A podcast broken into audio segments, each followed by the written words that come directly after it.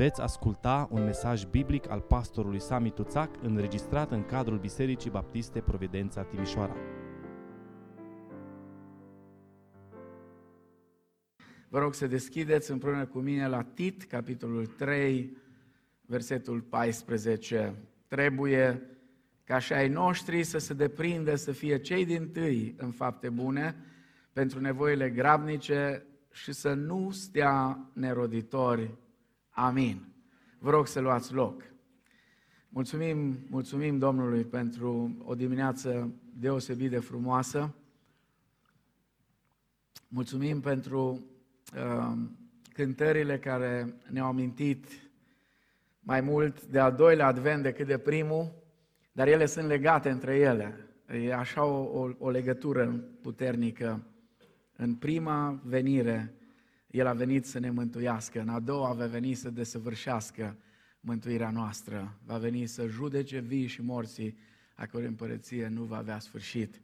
Îl așteptăm, um, ne pregătim pentru asta, vrem ca ziua aceea să fie o zi a bucuriei. Până atunci însă suntem chemați să trăim împărăția lui Dumnezeu care este în inimile noastre, trebuie să o uh, răspândim peste tot, pentru că uh, închinarea adusă lui Dumnezeu va crește în intensitate cu cât vor fi mai mulți închinători.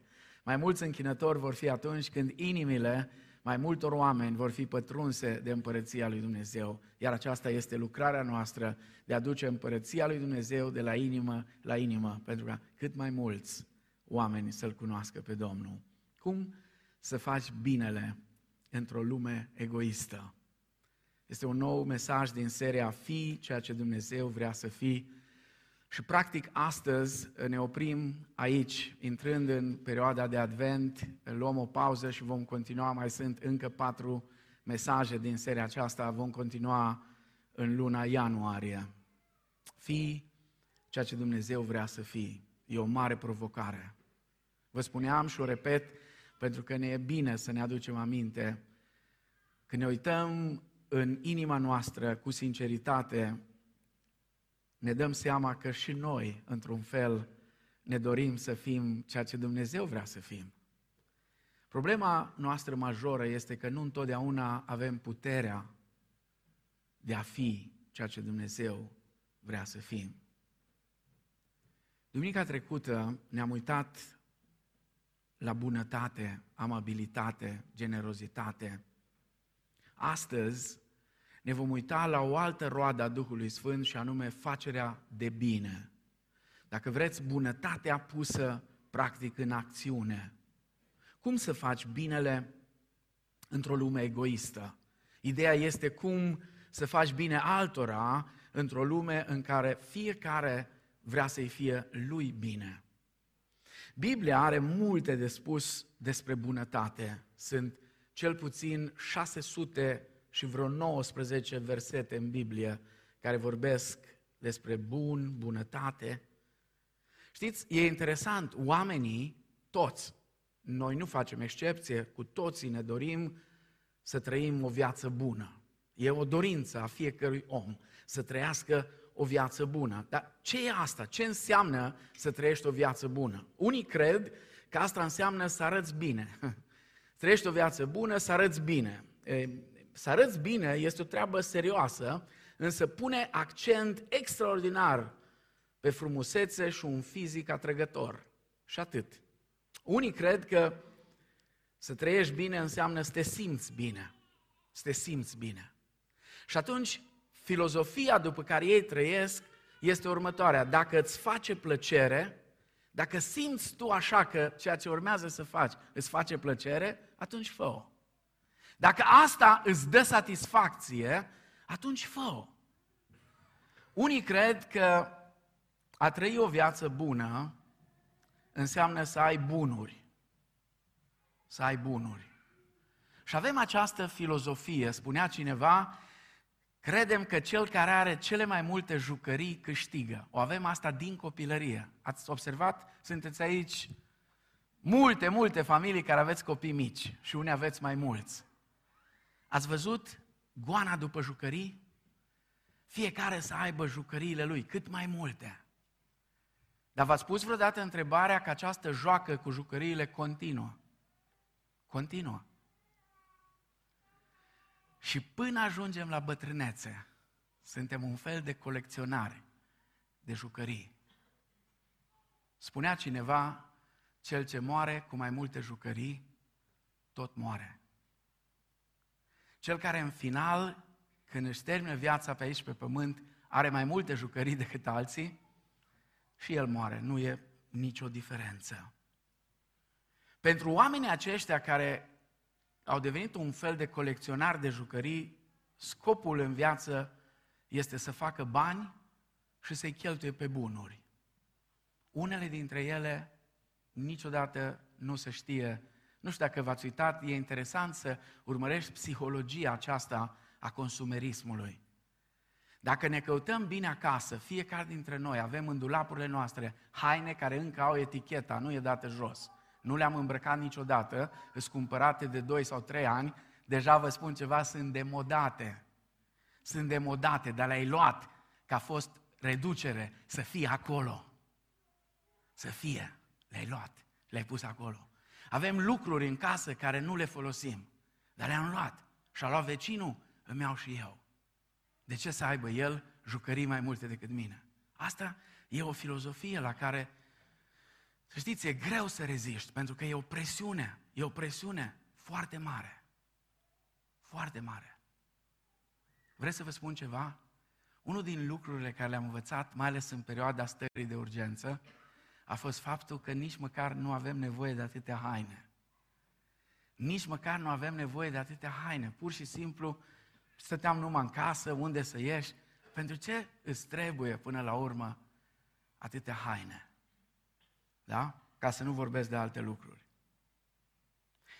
Dragii mei, Biblia prezintă o imagine diferită și îndrăznesc să spun radical diferită cu privire la ceea ce înseamnă să ai o viață bună.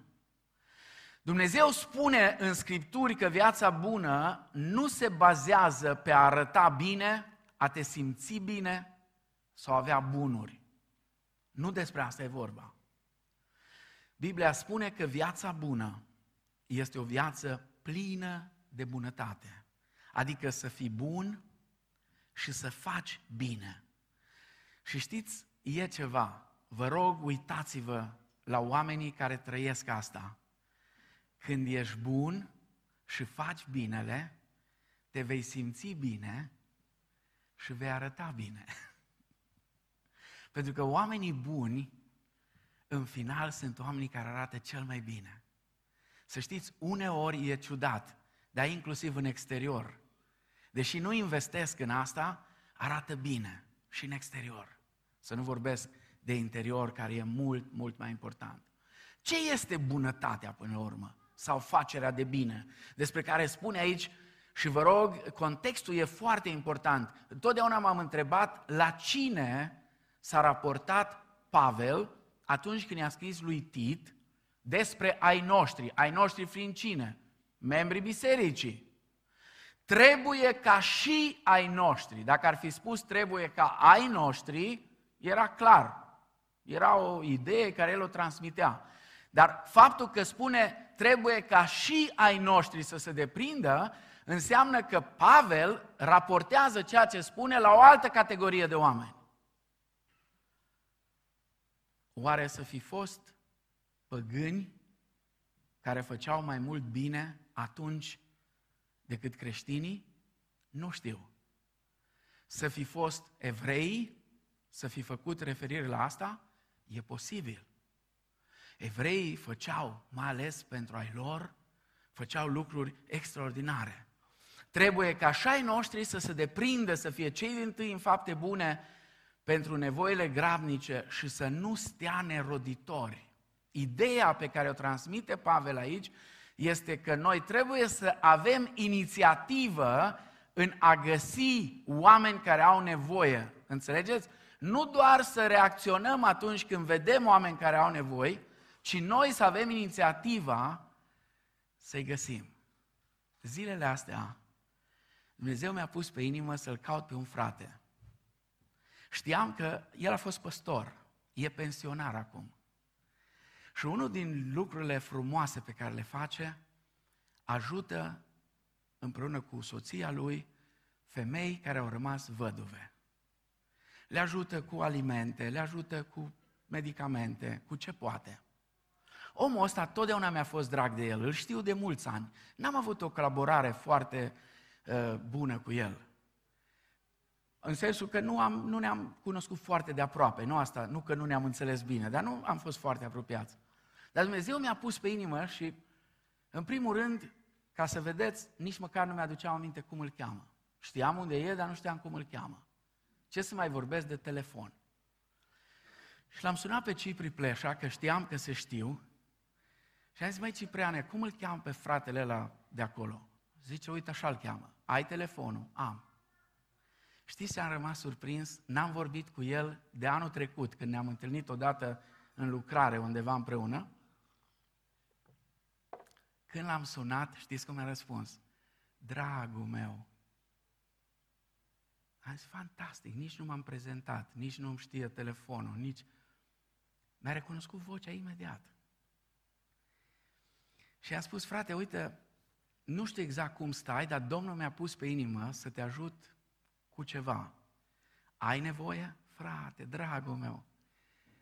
M-am dus la el, i-am dus pentru oamenii de acolo ceva și m-a întrebat, frate Sami, cum de te-ai gândit la noi?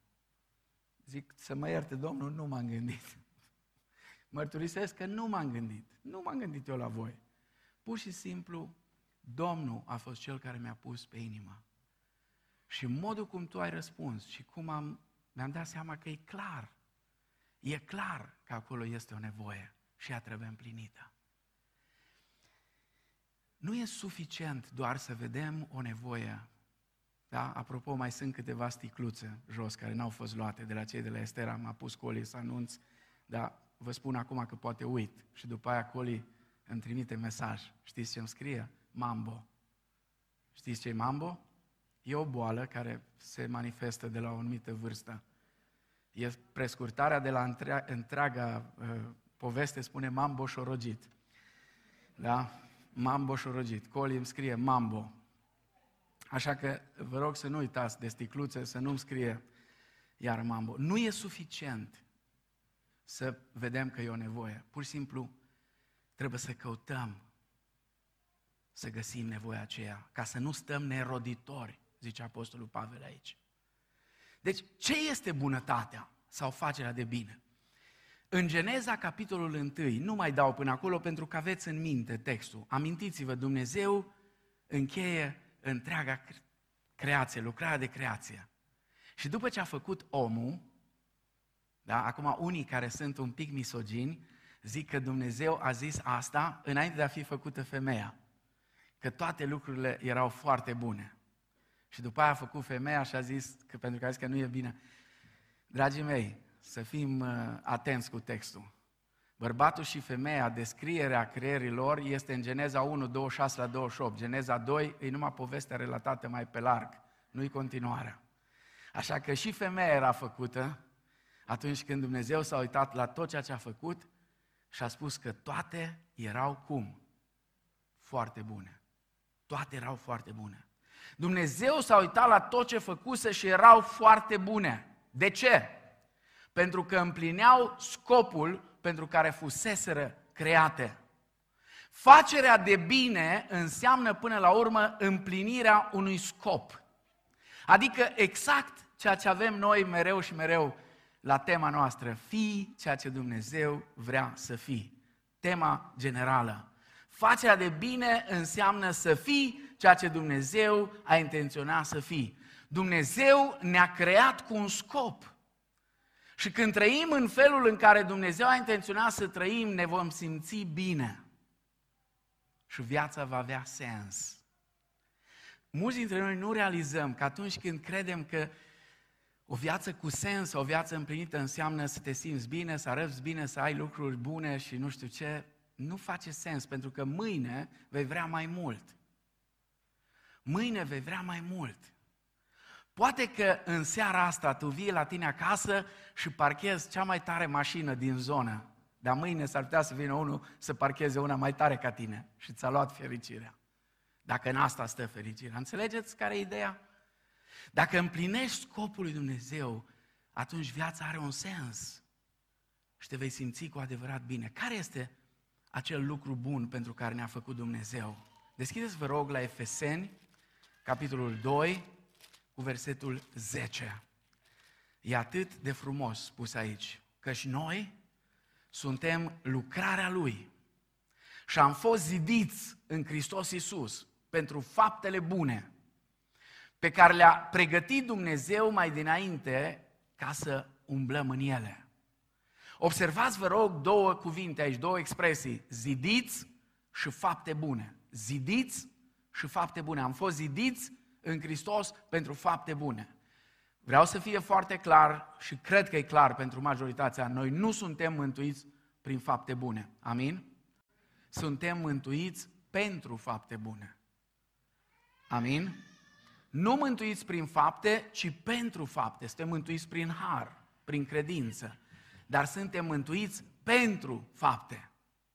Și stilul de viață creștin trebuie să fie un stil de viață plin de fapte bune.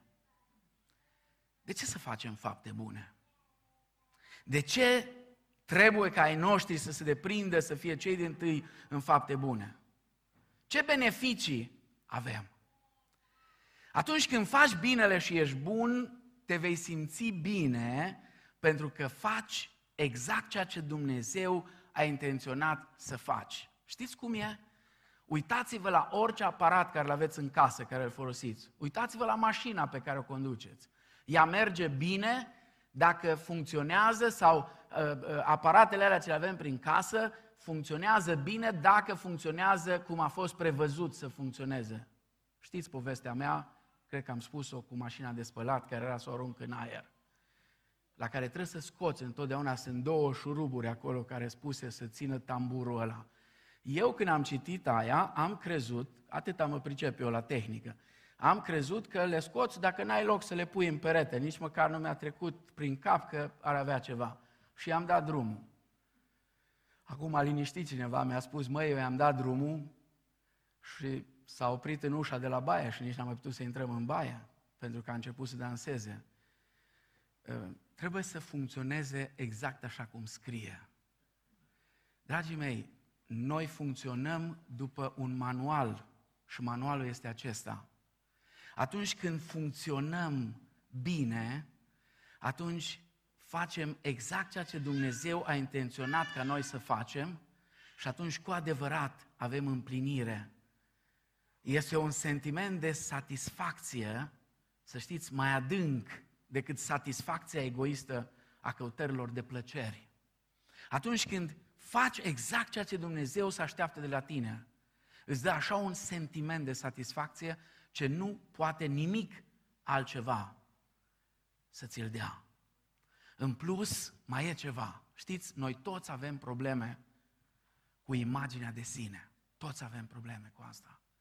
De multe ori ne uităm la noi și avem impresia că nu suntem în regulă, că nu suntem buni. Acum, sigur, sunt și unii care au o părere mai înaltă decât să cuvine, știți? Era o fată care uh, s-a dus la preot să se spovedească, era catolică, și s-a dus la preot la spovedanie și a zis, părinte, uh, am așa un păcat foarte mare, uh, roagă-te pentru mine, roagă-te pentru mine. Și părintele i-a zis, ok, mă rog, dar care e păcatul? Părinte, nu pot să spun, dar să știi, e un păcat foarte, foarte mare. Uh, și zice, dar totuși, dacă vrei ca Dumnezeu să ne asculte, hai să ne rugăm concret, hai să, să fim concreți. Și zice, părinte, e păcatul mândriei. Oh, zice fica mea, fica mea, ăsta e un păcat mare, e rădăcina tuturor păcatelor. Dar nu te supăra, cum se manifestă? Păi, părinte, uite cum se manifestă. Mă trezesc dimineața și câte o oră stau în fața oglinzii și mă tot întreb, cum a putut mama să mă facă atât de frumoasă? Și părintele îi spune, fiica mea, fii liniștită, e doar o problemă de imaginație. Dar majoritatea avem probleme cu imaginea de sine în sensul celălalt. Majoritatea dintre noi. Dar atunci când faci ceea ce Dumnezeu vrea să faci, să fii ceea ce Dumnezeu vrea să fii, dobândești o imagine de sine durabilă, nu pentru că ai bunuri, nu pentru că arăți bine sau te simți bine, ci făcând binele, devii bun. Făcând binele și fiind bun. Acesta este scopul pentru care Dumnezeu ne-a creat. Să facem binele și să fim buni. Acum, sigur, e atât de frumos. Numai că noi avem o problemă. Avem o problemă majoră. În mod natural, noi nu suntem buni. Nu vreau să mă apuc acum să vă țin încă o predică despre o chestiune teologică extrem de importantă și controversată chiar, și anume depravarea totală. Poate cu altă ocazie e bine să ne amintim și de aspectul acesta al depravării totale. Dar vă rog, rețineți, nu ne stă în fire să fim buni. Contrar cu unele teologii ușuratice, contrar cu teoriile psihologice care se vând astăzi pe piață, noi nu suntem cu o înclinație naturală spre bunătate, ci spre egoism. Noi ne naștem cu această înclinație spre egoism. Sunt unii care cred în bunătatea de plină a omului. Sunt psihologi astăzi și unii dintre ei au pretenția că sunt creștini. Te duci la ei și spui că ai o problemă. Oh, nu ești tu de vină. Tu ești bun, precis ai avut o învățătoare la școală care precis mama și tata, nu știu ce. Și astăzi sunt adolescenți în lumea asta civilizată în care trăim, care își dau părinții în judecată pentru că atunci când au fost mici, i-au stresat, i-au făcut nu știu cum și i-au determinat să-și trăiască viața. Și ei sunt buni, sunt foarte buni. Dragii mei, dați-mi voie să vă spun că am cel puțin patru motive pentru care cred cu tărie că această credință în bunătatea aceasta naturală a omului este falsă. Mai întâi, Biblia spune că binele înăscut al rasei umane este o erezie de-a dreptul. Este o erezie. Deschideți, vă rog, la Isaia, capitolul 53, cu versetul 6. Noi rătăceam cu toții ca niște oi. Într-o zi cineva m-a întrebat de unde e ideea asta de o turmă și un păstor. Sigur, e o metaforă biblică care vorbește despre biserică. M-am mâncat degetele să scriu pe tastatură. Uite de aici. De ce e nevoie de un păstor? Pentru că noi toți rătăceam ca niște oi, fiecare își vedea de drumul lui, dar Domnul a făcut să cadă asupra lui nelegiuirea noastră a tuturor. Nici unul dintre noi nu este perfect. Doar Dumnezeu, spune Domnul Isus la Marcu 10 cu 8, Dumnezeu este în mod natural bun. Noi toți ceilalți, știți cum suntem? Ne spune Pavel, pe lângă ce ne spune Isaia, ne spune și Pavel în Romani, capitolul 3, cu versetul 22. Nu, 23. Romani 3 cu 23. Căci toți au păcătuit și sunt lipsiți de slava lui Dumnezeu. Ăștia suntem noi. În al doilea rând, nu cred în această teorie, pentru că noi știm că oamenii nu pot fi buni din fire, pentru că dispunem de dovezi istorice. Nu doar că ne spune Biblia, dar vedem în istorie. Până la urmă, istoria este în mare măsură o consemnare a luptelor dintre oameni și oameni. Știți, era o întrebare pe vremuri. Ce diferență este în capitalism, între capitalism și socialism? Socialismul, când a venit, a predicat dreptate și egalitate pentru toți. Dar peste foarte puțin timp, istoricii au spus așa, în capitalism era exploatarea omului de către om. În socialism e invers. Apoi, încă un motiv, nu cred că oamenii sunt în mod firesc buni, pentru că sunt părinte. Sunt părinte, am copii, am patru. Chiar dimineața asta vorbeam împreună cu Simona și cu mama Ica, cu soacra mea, despre copii. Am patru copii. Credeți-mă, vă rog, nu mi-am propus niciodată să învăț pe vreunul din ei să mintă.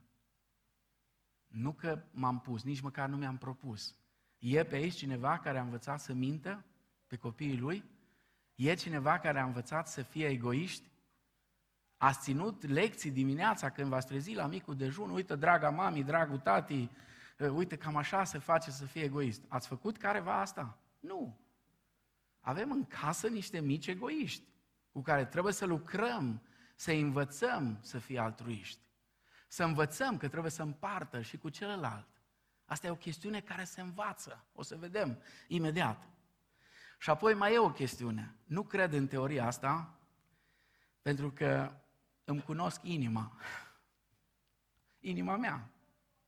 Și apoi, dați-mi voie să vă spun că nici voi nu sunteți mai buni decât mine. Eu și cu tine, de multe ori, nu vrem să fim buni. Nu vrem.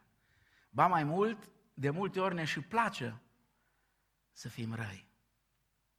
Deși știm ce ar trebui să facem și că ar trebui să facem bine, alegem să fim nepăsători.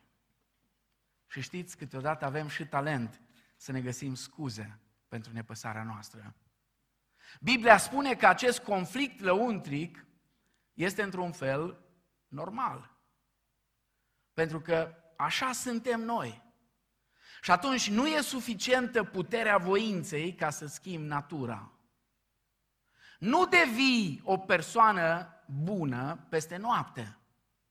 Apostolul Pavel vorbește despre zbaterea lui cu privire la aceste aspecte într-un întreg capitol din Romani, în capitolul 7. Nu am timp să-l citesc, cei mai mulți dintre voi știți, dar ideea pe care o transmite Apostolul Pavel în Roman, capitolul 7, este următoarea. Când vreau să fac binele, nu reușesc. Când încerc să nu fac răul, îl fac oricum. Și atunci văd în mine și știți cum încheie? Strigând, o, nenorocitul de mine! Cine mă va izbăvi de acest trup de moarte? Când ne dăm seama că nu suntem perfecți, știți ce facem? Tindem să ne liniștim comparându-ne cu alții. Poate că nu sunt eu cea mai persoana cea mai bună, dar în comparație cu, cu tare și cu tare, în comparație cu cu tare și cu tare, Probabil știți povestea acelor doi frați care locuiau împreună într-un orășel destul de mare și destul de mic cât să știe lumea pe amândoi. Nu erau oricine, erau oameni cu vază, erau oameni bogați, amândoi, dar între ei nu era nicio legătură și amândoi erau catastrofe. Unul dintre ei a murit și celălalt a venit la preotul din orașul ăla și a spus, uite, părinte, dacă la înmormântarea fratelui meu spui că a fost un sfânt, îți dau o mie de dolari. Preotul i-a zis, fugi de aici. Pe tot orașul știe cine a fost ăsta. Cum să fac așa ceva? A zis, uite, îți dau 10.000 de dolari. Nici vorbă, poți să-mi dai cât vrei. A spus, uite, părinte, dacă spui că fratele meu a fost un sfânt, îți dau 100 de mii de dolari. A zis preotul, mă, zice, ă, o să încerc pentru 100 de mii, sigur. Și atunci, când a venit ziua înmormântării, ă, fratele lui, care nu se mai văzuse cu el de mult timp și care așa, sigur, și-a luat un scaun și s-a pus la capul mortului acolo, în capelă. Și preotul a început, oameni buni, voi știți că ăsta din Sicriu a fost un depravat, a fost așa, un nenorocit, a făcut o grămadă de prostii, le-a spus pe toate. Dar zice, în comparație cu fratesul care stă aici, era un sfânt.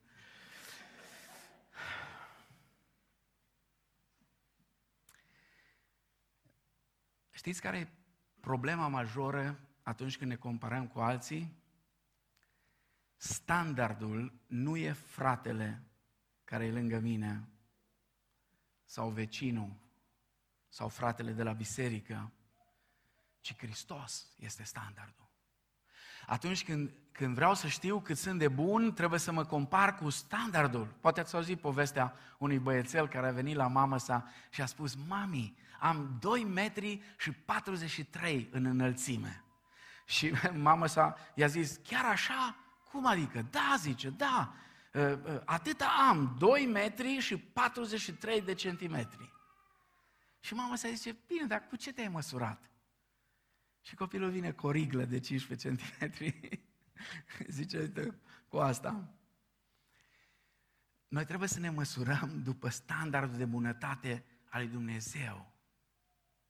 Și atunci când ne măsurăm după standardul de bunătate al lui Dumnezeu, ne dăm seama că nimeni nu este cu desăvârșire bun decât Dumnezeu.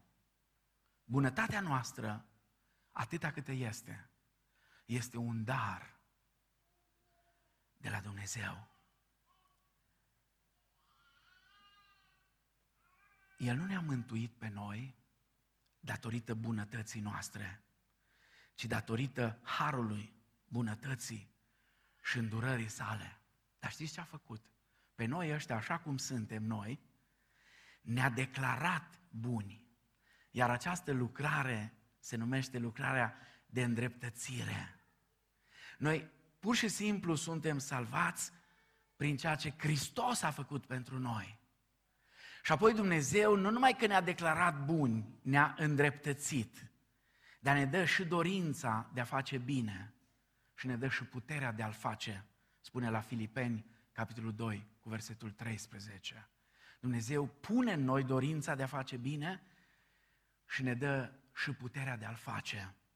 Acum, dacă vreți să știți aceasta este una dintre cele mai mari dovezi ale faptului că suntem născuți din nou, că suntem creștini cu adevărat.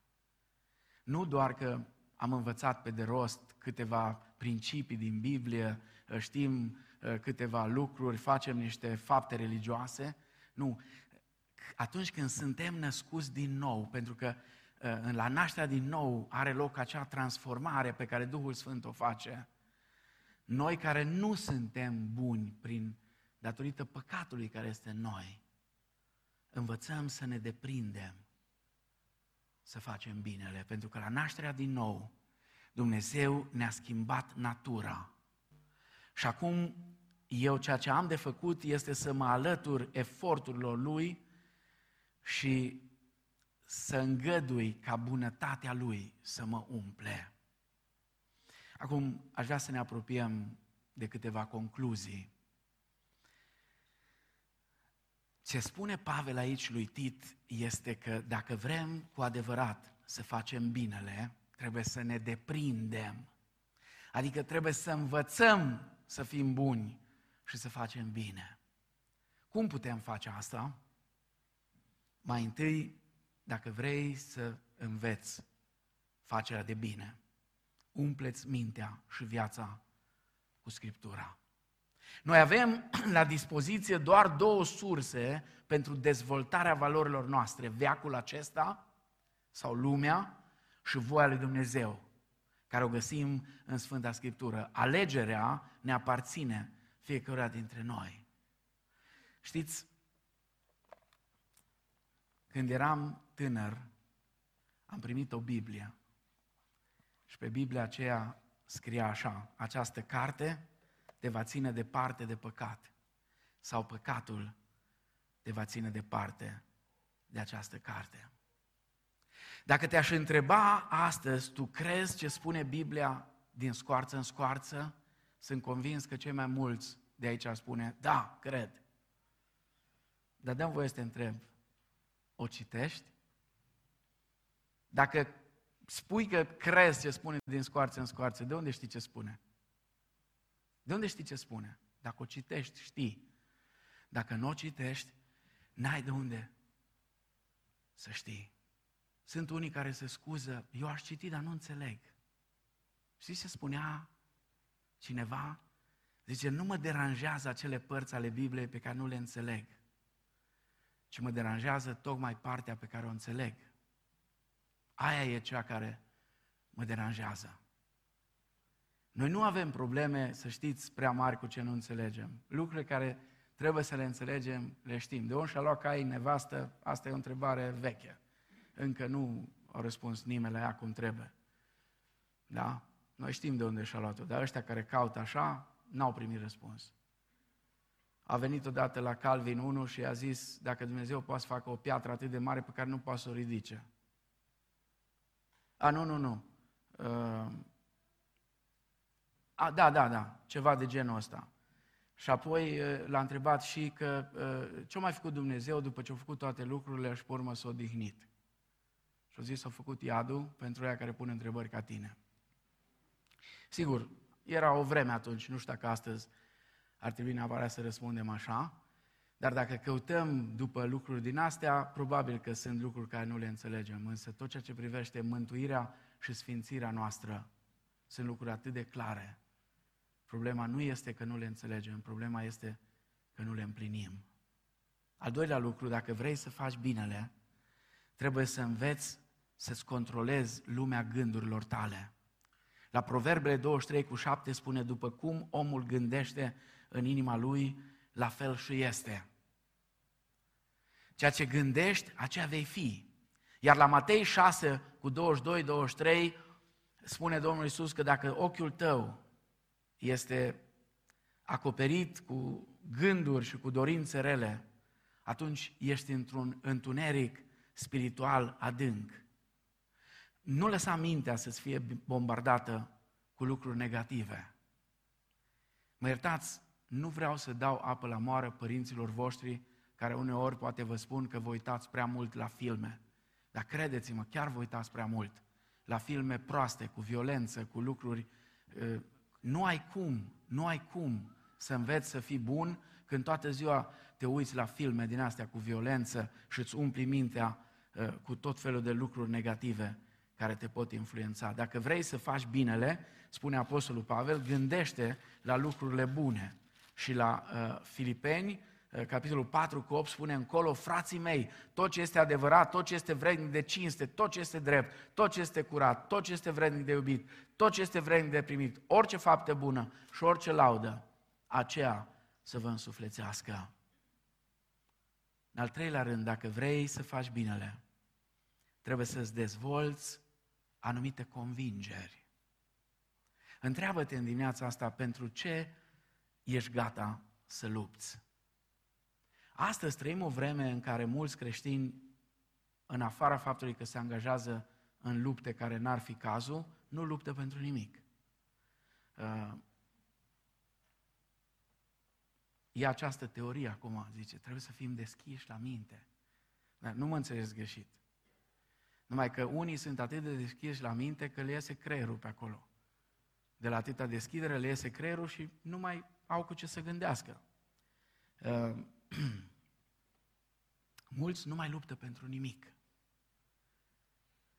Știți care e diferența între o părere și o convingere? O părere este ceea ce susții tu. O convingere este ceva ce te susține pe tine. O părere este ceva pentru care vei argumenta. O convingere este ceva pentru care vei suferi și poate chiar vei muri. La Roman, capitolul 12, cu versetul 9, Apostolul Pavel ne îndeamnă să urâm răul, să-l învingem prin bine. Să urâm răul pentru că răul rănește și distruge oamenii. Dar, dragii mei, bunătatea necesită convingeri puternice. Să lupți împotriva abuzării copiilor și a femeilor. Pentru asta îți trebuie o convingere. Convingerea că copiii ăia au valoare. Convingerea că femeia are o valoare egală cu bărbatul, că nu poate un bărbat, dacă e bărbat, să-i dea peste gură când vrea el sau să facă tot felul de lucruri, numai fiindcă e bărbat. Să lupți împotriva pornografiei care distruge familie după familie, a violurilor, a corupției. Să te uiți la faptul că una din patru tinere va fi molestată înainte de a plini 18 ani. Și să cauți ca și creștin să iei atitudine împotriva unui rău ca și acesta. Edmund Brooke spunea că răul va triumfa doar când oamenii buni nu vor face nimic. De aceea răul, și știți câtă ipocrizie la creștini. Mă uit, am, am căutat și caut în ultima vreme să nu zic prea multe, pentru că tot deranjez pe foarte mulți.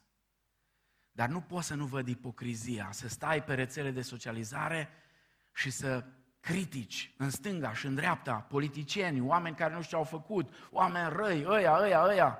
Păi oameni buni, răul triumfă când oamenii buni nu fac nimic.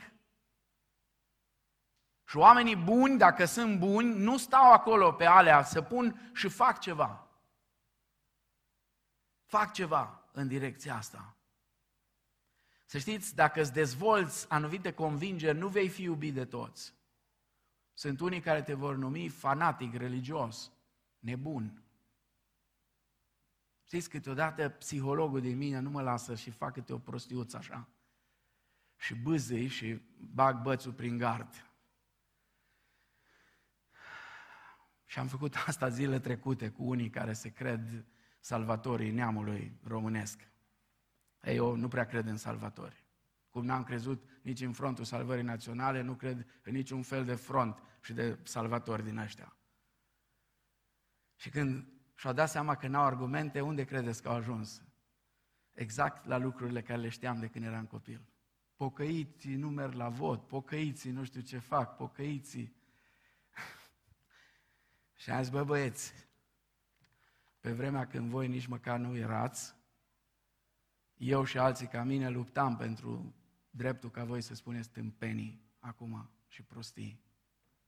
Până la urmă, sunt așa de obișnuit cu chestiile astea, că marxiștii vechi foloseau aceleași slogane pe care le folosesc și marxiștii ăștia noi de acum.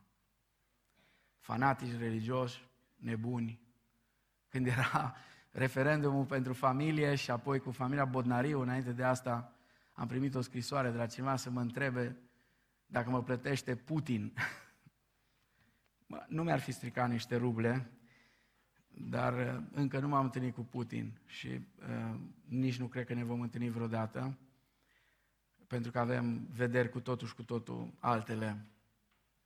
Să știți, cu cât ne identificăm mai mult cu Isus, am văzut ieri un tricou atât de frumos.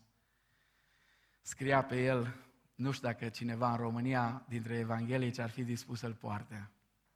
Începea așa, prostituate, este era primul. După aia era vameș, colector de taxe, tax collectors, era în engleză. Uh, păcătoși, și mai jos era farisei, că și aia, Iisus i-a iubit pe toți, să știți. Pilda fiului risipitor tocmai asta ne demonstrează, că Dumnezeu nu iubește vameșii și păcătoșii și femeile desfrânate mai mult decât pe farisei. Îi iubește la fel și pe unii și pe alții. El a ieșit afară din casă și pentru reprezentantul vameșilor și păcătoșilor care numai ce s-a întors acasă și pentru reprezentantul fariseilor care era acolo în casă. Dar știți ce era cel mai fain? Că la urmă scria tu și eu în toată lista aia. Da? Începând cu tax collector, cu prostituate, cu farisei, cu așa, tu și eu. Dumnezeu ne-a iubit și ne iubește pe tot. Și Domnul Isus și-a trăit adesea viața între acei oameni, încât a fost acuzat, iată un om care primește pe păcătoși și mănâncă cu ei. Nu cred că a fost ceva vreodată spus mai frumos decât asta. Și apoi, încă ceva, dacă vrei să faci binele, trebuie să ai curajul să fii altfel, să fii diferit de cultura în care trăiești. Asta înseamnă, sau sună dacă vreți, de-a dreptul înfricoșător. Deoarece societatea ne presează să mergem cu valul, să ne încadrăm în acest soi de colectivism. A face binele însă înseamnă să fii diferit. Bunătatea, spune Petru la 1 Petru 3 cu 11, nu înseamnă doar să eviți rău, ci să fii entuziast în ceea ce faci bine. Dacă vrei să faci binele, mai e ceva, ultimul lucru și cu asta am încheiat. Trebuie să-ți cultivi părtășia cu alți credincioși. Un secret al bunătății creștinilor din primul veac era faptul că erau buni împreună. La Evrei, capitolul 10, 24 cu 25 spune să nu părăsim adunarea noastră cum au unii obiceiul, ci să căutăm împreună, să ne îndemnăm la dragoste și la fapte bune. Părtășia noastră cu alți credincioși este concepută pentru a ne curaja să trăim vieți bune într-o lume rea. Împreună putem să mergem înainte. Nu știu dacă ați văzut cum luptă o armată. O armată întotdeauna luptă în companii, în plutoane, în batalioane, nu singuri. N-am înțeles de ce mult creștini cred că se pot descurca singuri în viață. Poate că nu realizăm în ce bătălie ne aflăm. Efeseni 6 ar fi o bună amintire. Că ne amintește în ce luptă suntem angrenați. Oare chiar așa de rupți de realitate să fim, să nu vedem că suntem în toi unei lupt, lupte groasnice și că avem nevoie unii de alții. De aceea vă încurajez să ne bucurăm împreună de fiecare întâlnire cu adunarea Domnului. Aici ne antrenăm ca să ne întoarcem în lupta care avem de dus. Fie că e o întâlnire cu toată biserica, fie că e o întâlnire a copiilor, a tinerilor, a femeilor, a bărbaților. Veniți la întâlnirile acestea pentru că împreună ne putem încuraja să facem binele. Să faci bine nu e întotdeauna ușor, însă există o răsplată. La Galateni, capitolul 6, cu versetul 9, să nu obosim în facerea binelui. Căci la vremea potrivită vom secera, dacă nu vom cădea de oboseală. Am intrat în perioada Adventului și mi-am notat aici că, uit, e problema aia cu mambo. Știți, încep colindele. Și o să începem și noi din seara asta cu colinde. E un colind frumos, românesc. Poate nu-l cântăm, poate are și aspecte la care facem exegeză și nu ne dă cu plus. Dar sună cam așa, cam așa începe. Din an în an sosesc mereu la geam cu moș ajun. E ger cumplit, nu prea e ger, dar în fine. E ger cumplit, e drumul greu, de obicei străbun. Dar știți, mie finalul îmi place. Acum te las, fii sănătos și vesel de Crăciun. Dar nu uita când ești voios, române, să fii bun. Nu uita frate și soră de la Providența. Nu uitați, frați creștini, de oriunde ați fi din orice adunare. Nu uitați să fiți buni. Nu uitați că Dumnezeu și-a revărsat bunătatea față de noi. Și noi putem să revărsăm bunătatea aceea care prin Duhul Sfânt El a turnat-o în noi, înspre alții. Dumnezeu să ne ajute. Amin.